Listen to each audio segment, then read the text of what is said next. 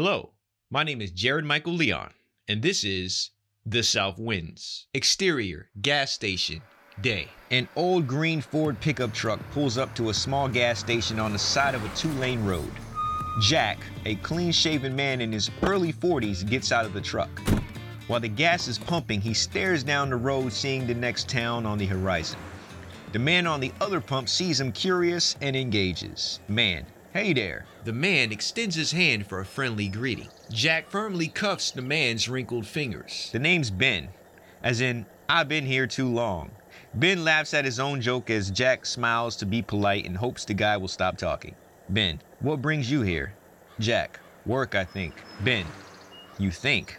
It's either work or it's not. Jack, you guys always this curious when people come through here? Ben, I mean no offense. I just don't see how anyone not lost is here on purpose but don't know why. Jack, maybe I'm soul searching. Ben, I do quite a bit of that. I search my soul every day asking God why I wasn't born into the oil business. Instead, I'm here working in that town down there for pennies on the dollar. The gas trigger clicks, notifying Jack his tank is full. Jack, well, Ben, nice to meet you. What town is that, by the way? Ben, Council Grove. Nice, quaint little town with nothing to do but plenty of tourists to experience it. Ben laughs at his own joke again as Jack again politely smiles. Jack, I'll see you around. Jack starts his truck and drives into the town of Council Grove. It's crowded as he drives through the small streets and older style housing that seems to maze around. He sees a decent motel on the main street strip and pulls up to park. Interior hotel lobby day. The older hotel clerk is watching the TV on his desk and notices Jack come in. He gets up from the low chair behind the high counter and greets him. Clerk, good morning, sir. You have a reservation? Jack, actually, I don't. Kinda impromptu here and just went in the first hotel I saw. Clerk, well, you're just in luck. We have one room left. I don't think you'll mind if it's a two bedroom. A little more expensive, but all we have for now. I can maybe move you tomorrow when someone checks out. Jack. Great, it's fine. So I heard you guys have tourists, but nothing for them to do. Clerk. It's a small town, but if you know the right person, it could be a good old time. Been here 39 years and still can't seem to leave this place. Jack. Wow, long time. I'm guessing you're the right person then if I need to find anything. Clerk. The Council Grove Yellow Pages at your service. Just be good to us, and this town will be good to you. Interior hotel room day. Jack opens his small bag of clothes and pulls out his laptop. The room is quiet, just as he likes it, but the smell is a little distracting.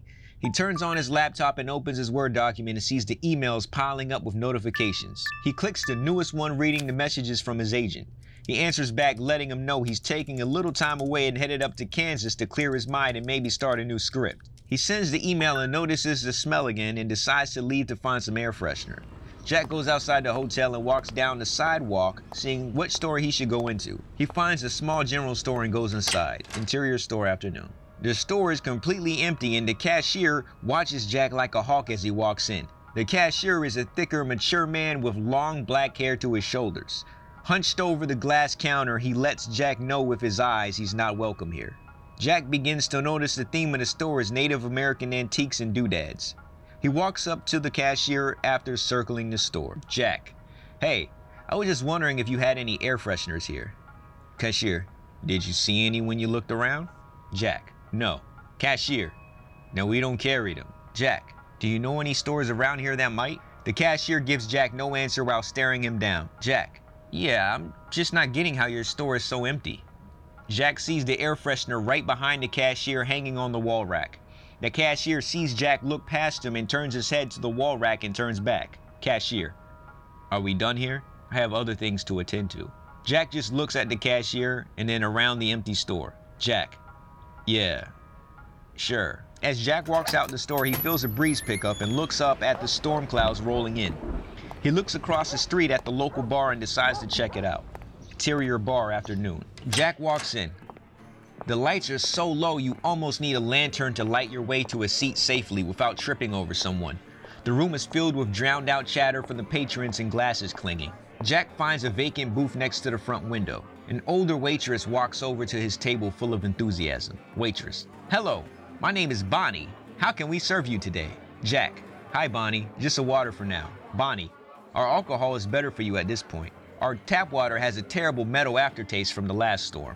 Jack, your bar water is contaminated, yet you still serve it. Bonnie, with a warning, of course. Drink at your own risk, and if you still want it, then you know what you're getting yourself into. Jack, you're funny. Kind of refreshing. The other people here seem to be the opposite. Are you sure you're from here? Bonnie, unfortunately, I am. So are you going to order or should I come back? Jack, yeah, I'll just take a water. Bonnie, thrill seeker, huh? Jack, I like to live dangerous. Bonnie, you're silly. I'll be back. Jack watches Bonnie walk away and looks around and catches the news on the TV about a tornado watch for Topeka. He glances out the window and catches a glimpse of the general store cashier closing up his shop. Bonnie comes back with a cold water and puts it down. Jack, hey Bonnie, do you know that guy across the street? She looks out the window and sees the man getting in his car. Bonnie, you mean Mr. Call? Very nice guy. Keeps to himself mostly. Why? Jack, nothing. I feel your good looks probably softened up that ogre a bit. He was a total asshole to me. Bonnie, Mr. Call? He's like the nicest guy in town. Jack, maybe I'm just not his type. Bonnie laughs. How long are you in town? Jack, who knows, kind of working things out. Bonnie, you married? Jack, no, it's nothing like that. I'm a writer. Bonnie, oh, well, our employment office is down the street. Jack, that's funny. Maybe I'll get a job here with you. Bonnie, yeah, we could gossip about the idiots who drink the water together. It'll be a blast. An alarm siren begins to sound.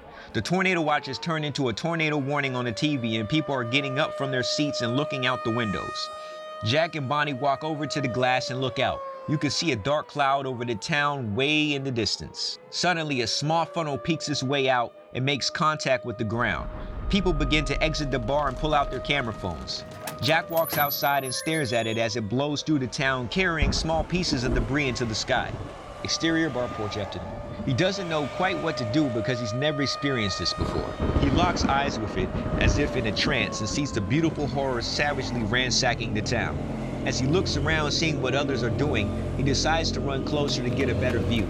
Jack runs through the alley to the next street and from there to the backyard of someone's house on the edge of town. Exterior edge of town field afternoon.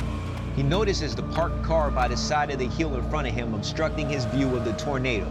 So he runs up the hill and sees Mr. Call on the other side. On instinct, Jack ducks down behind the hill noticing something was off.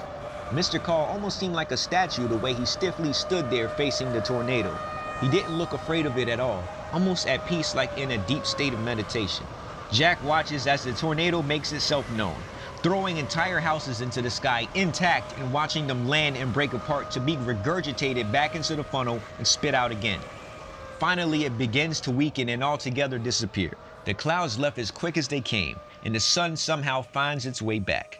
The show was over. Jack looked down where Mr. Call was and locked eyes with him, staring back. Mr. Call, hey, still not getting what I said earlier. Jack, did I do something to offend you? Mr. Call, you didn't have to. I know you're kind. Jack, my kind? Carl walks up to Jack as close as he can to make him uncomfortable. Jack doesn't back down out of being stubborn, just waiting for the moment to justify hitting an old man in the face he felt deserved it. Mr. Call, do it, Jack. Yeah, I know why you're here, and if you think I'm gonna help you, you're sadly mistaken, boy. Jack, who the hell are you? Mr. Call, didn't Bonnie tell you? I'm the nicest guy in town. Now get the hell out of my way, boy, before I kick your pale ass back to where you came from. Carl waits until Jack moves out of his way begrudgingly and stares him down as he passes by and gets in his car.